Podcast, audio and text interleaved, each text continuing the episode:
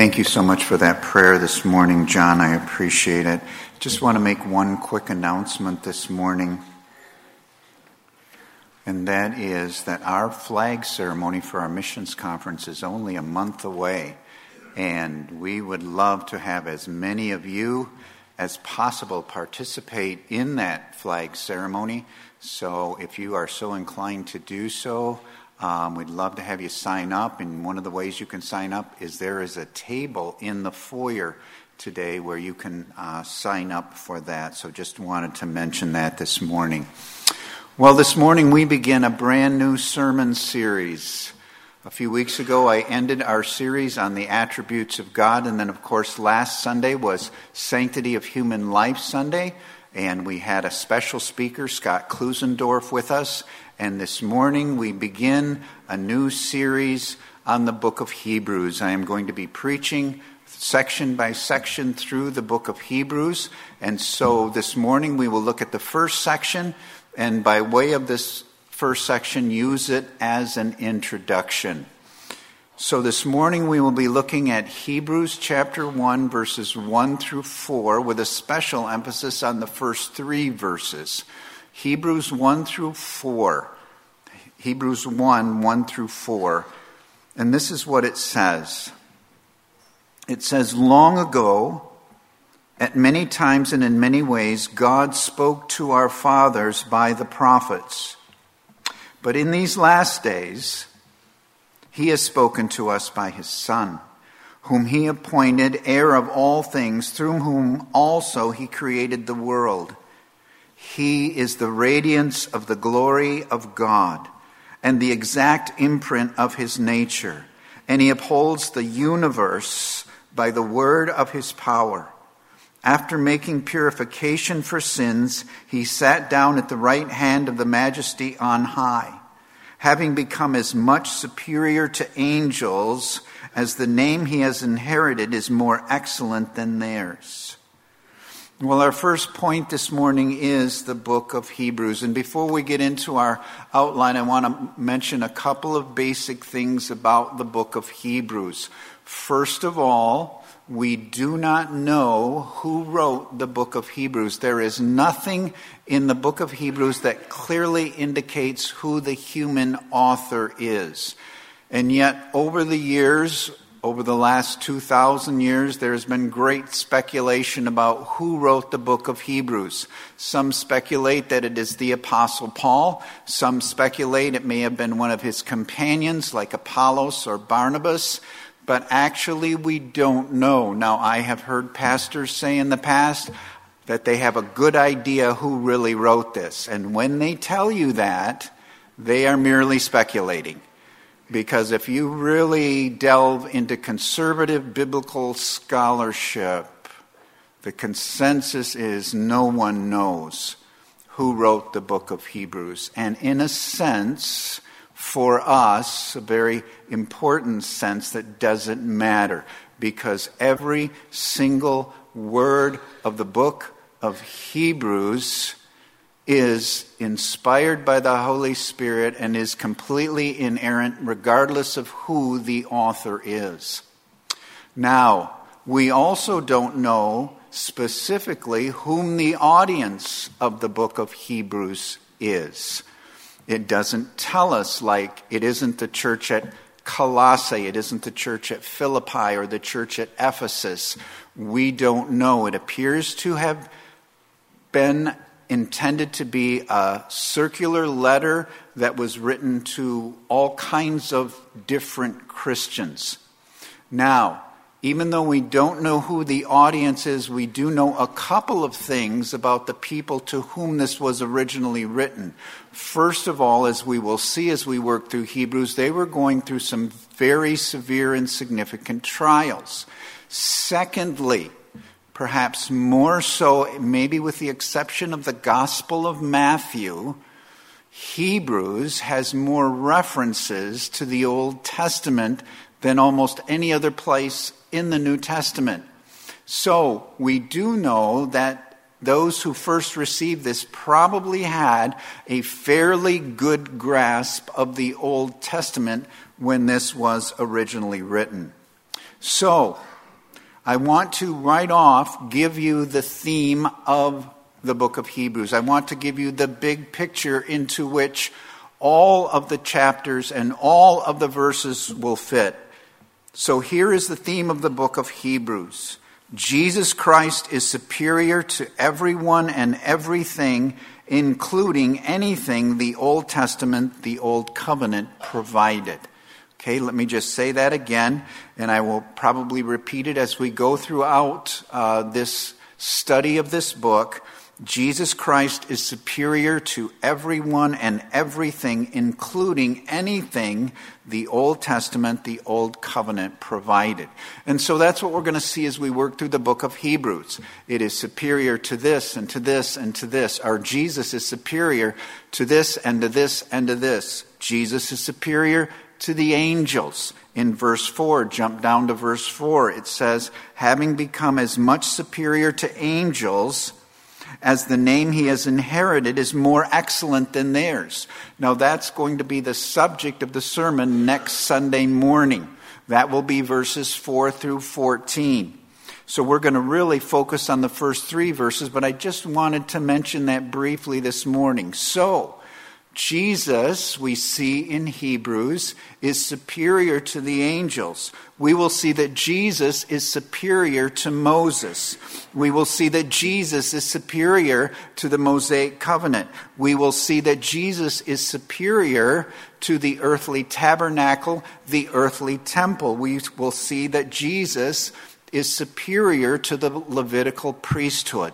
So we are going to see that Jesus is superior to anything and everything. Now, right away in the book, the writer of Hebrews tells us in the past, God spoke many times and in many ways. Verse 1 Long ago, at many times and in many ways, God spoke to our fathers by the prophets. Long ago, at many times and in many ways, is a reference to the Torah or what we refer to today as the Old Testament. Now, I don't want, I don't want you to miss the little phrase God spoke. Long ago, at many times and in many ways, God spoke. I think that is a phrase that we just take for granted today because we have so many English translations of the Bible.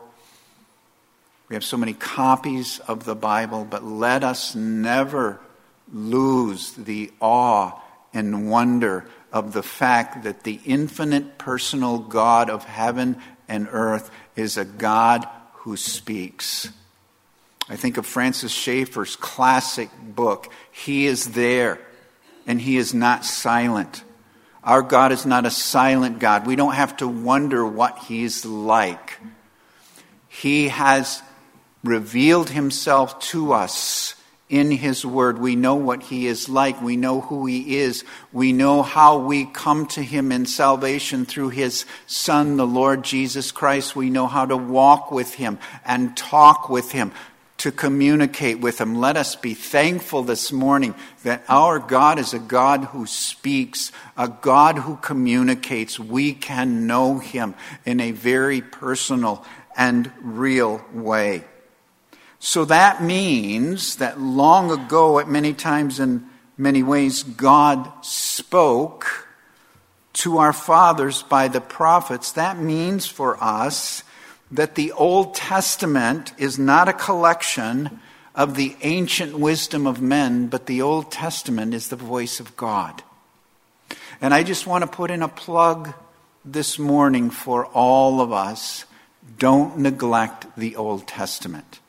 Okay, I know it is easy for us to maybe just want to spend time in the New Testament and maybe the Psalms and the Proverbs, but let me tell you, the Old Testament is every bit the inspired, inerrant, and authoritative Word of God as much as the New Testament is. So, as a Bible student, don't neglect the Old Testament. And as we go through this book, we will see many allusions and references to the Old Testament. Now, it's interesting that long ago, at many times and in many ways, God spoke. And if you are familiar with the Old Testament, you will understand what's being said here. The Old Testament is comprised of many different types of literature. The Old Testament is comprised of symbols, of foreshadowings, of types of Christ, of types of things that are to come. Some of the Old Testament is narrative, some is poetry, some is law, some is doctrinal. Some is ethical and moral. Some is warning and some is encouragement. Long ago, at, in many, at many times and in many ways, God spoke. But a major way that God spoke was through the prophets. A huge portion of the Old Testament is made up of prophecies, of the prophets. Long ago, at many times and in many ways, God spoke to our fathers by the prophets. It's not only the prophets, but the prophets make up a big part of it. We have what are known as the major prophets, like Isaiah and Jeremiah and Ezekiel. We have the minor prophets, which are books like Hosea and Amos and Malachi. And by the way, just so it is clear to everyone, they are not minor because they are less important. They are called minor prophets simply because their content is shorter. But they are as important, equally important as the major prophets. And there are other prophets. Samuel in the Old Testament was a prophet, Elijah was a prophet, Elisha was a prophet.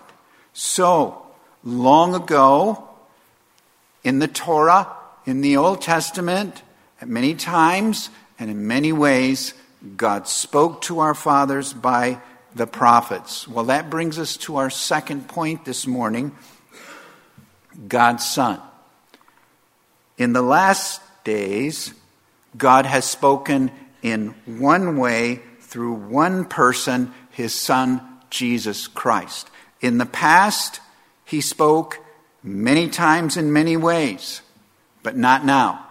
Not now. In the last days, God has spoken in one way through one person, his Son, Jesus Christ. In verse 2, it says, But in these last days he has spoken to us by his Son, whom he appointed the heir of all things, through whom also he created the world. But in these last days, what does that mean in these last days? And actually, just to be intellectually uh, upfront and honest with you, um, some people take this in different ways. They're all very similar, but there are different thoughts. Some think that the term the last days refers to the classical use of that term in the New Testament the entire time from the first coming of Christ to the second coming of Christ. That in the last days, God has spoken to us by his Son. Others see this as referring to the last days of God's prov- progressive unveiling of spiritual truth of his word, of scripture, what we would call progressive revelation or the unfolding of God's revelation, which went to and stopped with the book of Revelation. That in these last days of God completing the canon of Scripture, completing the full Scripture that we have today, in these last days, God spoke to us by His Son. Now, there is a third view, and the one that I prefer, and that is that the last days here, in the context of the entire book of Hebrews, refers to the time when Messiah has come. That Jesus is the Messiah and he has come. He is the fulfillment of all those prophecies. He is the fulfillment of all those types and all those symbols and all those foreshadowings. So, in though everyone in the Old Testament pointed to Jesus, pointed to the cross, pointed to his resurrection, pointed to his ultimate victory. Now, the person in which that is all fulfilled and embodied has come. And it is Jesus himself. But in these last days, in the time of Messiah, he has spoken to us by his Son. So Jesus is the fulfillment, the finality of everything that was prophesied and foretold and pictured in the Old Testament. And think about it, folks. All of those sacrifices over and over and over again were pointing to Jesus, pointing to Jesus. They were, but now he has come. And the whole New Testament is centered around Christ. The Gospels tell his story. The epistles are a commentary on Jesus. And the book of Revelation is a description of his triumph and his victory. From beginning to end, the New Testament is Jesus Christ. From Matthew to the end of Revelation, the New Testament is Jesus Christ. No prophet had ever been given God's whole truth. The Old Testament was given to many men in bits and pieces and fragments, but Jesus brought God's full and final revelation. Now, that doesn't mean that the New Testament is more inspired than the Old. I have already said it isn't. They are equally inspired but one was looking forward. The New Testament is the fulfillment of all that was foretold in the Old Testament.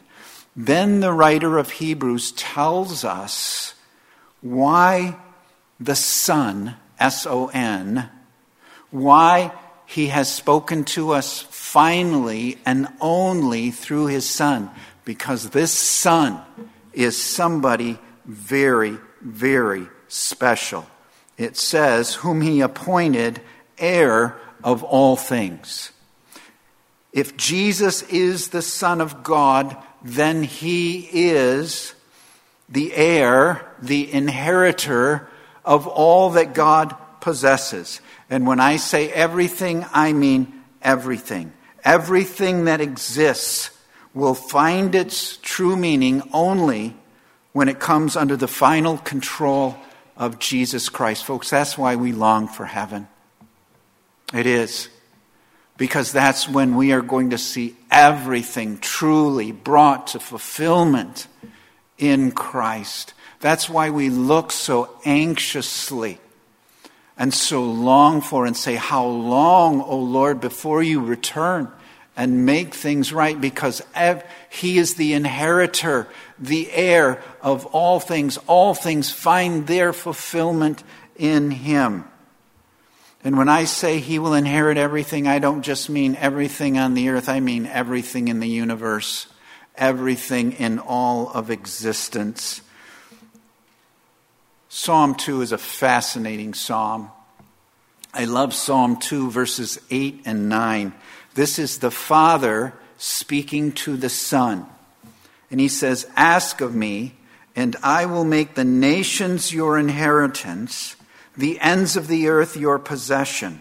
You will rule them with an iron scepter. You will dash them to pieces like pottery.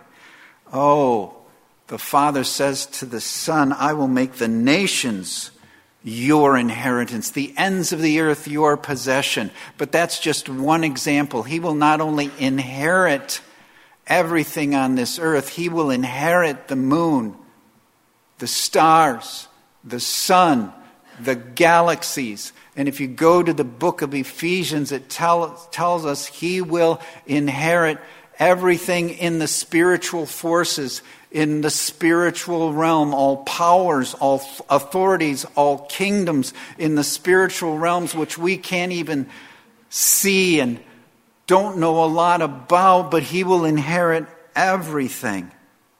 But not only is he the one appointed the heir of all things, but through whom also he created the world. And the reason he will inherit all things is because he created all things. John chapter 1, verse 3, we read this when Pastor Mike had us read together this morning. John chapter 1, verse 3. All things, notice that, all things were made through him, through Jesus, and without him was not anything made that was made. I don't think you can be any more comprehensive than that. Colossians 1:16, just a great verse. If you're not familiar with it, this sums it up perhaps better than any verse in scripture. Colossians 1:16 for by him by Jesus all things were created in heaven and on earth visible and invisible whether thrones or dominions or rulers or authorities all things were created through him and for him amen he is the creator of all things. I remember years ago, it's been quite a few years ago, I preached through the book of Colossians. And I came to this verse and preached on it. And had one of our men, an older man, long-time member of this church, faithful, faithful member of this church. He's now home with the Lord, but he came and talked to me after the service, and he was a little troubled by what I said. And he said, he said, I don't know, but I just don't see, I've never thought of, he said, Jesus being the one who created the universe. He said, I always thought of that as the role of the Father. And then he'd sent his son to be the Savior of the world. And I told him, I said, we all need to understand that if you go back to Genesis chapter 1 and you see God speaking all of creation into existence, all three members of the triune Godhead, all three members of the Trinity are equally participating. And I want to make that clear to all of us this morning. The Father, the Son, and the Holy Spirit all were equally involved in the creation of the world, in the creation of the universe. Well, then the writer of Hebrews tells us Jesus Christ is fully God in every way and displays the glory of God in a perfect and personal way for all of us to see. The reason he's the heir of all things, the reason he's the creator of the world, the creator of the universe, is because he is God. Verse 3 He is the radiance of the glory of God and the exact imprint of his nature, and he upholds the universe by the word of his power. After making purification for sins, he sat down. He sat down at the right hand of the majesty on high. He is the radiance of the glory of God. And, folks, that simply means that He is fully God in every way. This is an important verse, a significant verse Hebrews 1 3 on the full deity of Jesus Christ. He isn't a lesser God, He is God. He is fully God in every way. He is the exact imprint of His nature, which simply means He is God in all of his fullness. Colossians chapter 2 verse 9 says it so well. For in Christ, all the fullness of deity lives in bodily form. All the fullness of deity is Jesus himself. A couple of verses that aren't on the screen, but John 1:14. Think of that verse. The word, the logos. Jesus Christ, the word of God, the word became flesh and made his dwelling among us. We have seen his glory, the glory as of the one and only who came from the Father, full of grace and truth. Think of John chapter 14. Philip, curious, says to Jesus in the upper room, he says, Lord, show us the Father, and that will be enough for us. Philip was trying to understand, oh, just show us God, is what he's saying. Said, Jesus, just show us the Father, and that'll be enough for us. John 14, 9, Jesus answered, Don't you know me, Philip? Even after I have been among you for such a long time, anyone who has seen me has seen the Father. How can you say, Show us the Father? Boy, let that one little sentence in that verse be etched in your minds. Anyone who has seen me, anyone who has seen Jesus, has seen the Father. And then it says, and he upholds the universe by the word of his power. Wow. Jesus is upholding the whole universe by his word. That's what it says. By the power of his word, he is holding everything together. The Greek word for uphold means to support, to maintain, and it's used here in the present tense, implying a continuous action. He is continually upholding the universe by the word of his power. Everything in the universe is sustained right now by Jesus Christ. If Jesus Christ withdrew the word of his power even for one minute, the whole universe would fall apart. The whole universe would fall apart if he was not upholding it by the word of his power. That's our Lord. That's our Savior. And then it says, after making purifications for sin, he sat down at the right hand of the majesty on high.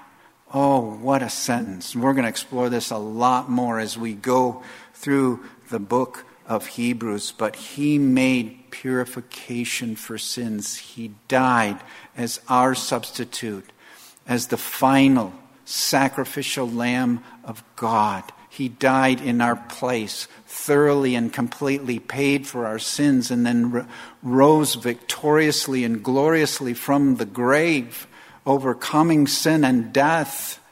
He made purification for sins that is through him and through him only that we can have forgiveness and the thorough, complete cleansing of our sins.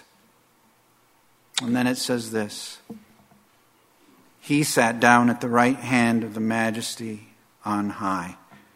So, I just want you to think about this. He's appointed heir of all things. It was through him that the world was created. He is the radiance of the glory of God. He upholds the universe by the word of his power. He's the one who died for you.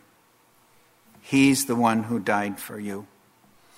And when he was done, he sat down the right hand of the majesty on high, the right hand of the throne of God the Father, which is the highest place of authority in all the universe, the highest place of authority in all of existence. He sat down. And this is very significant for two major reasons. There are probably more than two, but two major ones. Number one, when he sat down, it means that there were no more sacrifices to be made. In the Old Testament, the priest sacrificed and sacrificed and sacrificed and sacrificed over and over and over again. Did you know? Did you know that in the Old Testament tabernacle, which eventually became the Old Testament temple, the priests had no seats? Did you know that? There was no place for them to sit down because they constantly were making sacrifices. But when Jesus made his sacrifice, final sacrifice in Hebrews goes in depth on this. When he made the final sacrifice, he sat down. No more sacrifices. He's the last, final Lamb of God. No more. It is finished. That's number one. Secondly, when he sat down, it represents the fact that he had completely conquered and was victorious over sin and death and Satan. And that means right now, right now, even right now, he is already completely, thoroughly victorious over sin and death and Satan. You know, it was a wondrous work when Jesus created the world. It's wondrous that he sustains the world. It boggles our minds, but an even greater work, an even greater work than making and upholding the world is that of providing a full and complete payment for our sins. That is his greatest work, his greatest glory. So let me try to bring this all together. I want you to see the logical flow here of what the writer of Hebrews is saying in the very introduction to the book. He is saying this Jesus is the final prophet through God, whom God has spoken. Jesus is the creator who made the universe. Jesus is the heir of all things. Jesus is the exact representation of God's glory. Jesus is the upholder of all things. Jesus is the Savior who provided purification for sins. Jesus is the great victor, the great conqueror who sat down at the right hand of the majesty on high. Therefore, therefore, long ago, at many times and in many ways, God spoke to our fathers by the prophets. But, but, in these last days, He has spoken to us by His Son. He is the final word of God, the fulfillment of all things. Let's pray together. Father, thank you that in these last days you have spoken to us by your Son. He is the radiance of your glory. He is our Savior. He is our Lord. He is everything. He is everything to us. Oh Lord, help every person here, every person watching by live stream, to fix their eyes on Jesus the author and perfecter of our faith, in whose name we always pray. Amen.